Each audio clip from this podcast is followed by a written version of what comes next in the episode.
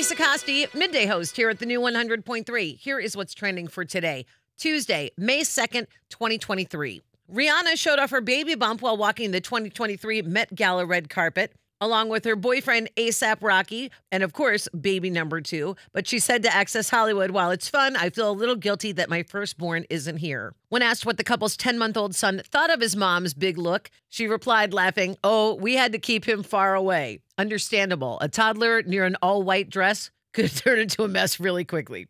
Rihanna wasn't the only superstar sporting a baby bump at the gala. Others included supermodel Karlie Kloss and tennis great Serena Williams. It's a great day for Jo Bros fans here in Chicago. Nick, Joe, and Kevin are hitting the road for a 35 date stadium and arena tour with a stop in Chicago. The tour is aptly named literally the tour. It's coming to Wrigley August 25th. According to the release, the band will perform five albums every night. The whole thing kicks off in New York at Yankee Stadium on August 12th. According to Live Nation, tickets to the general public will go on sale May 12th at 10 a.m. Registration is open through May 5th with a verified fan pre sale beginning on May 9th.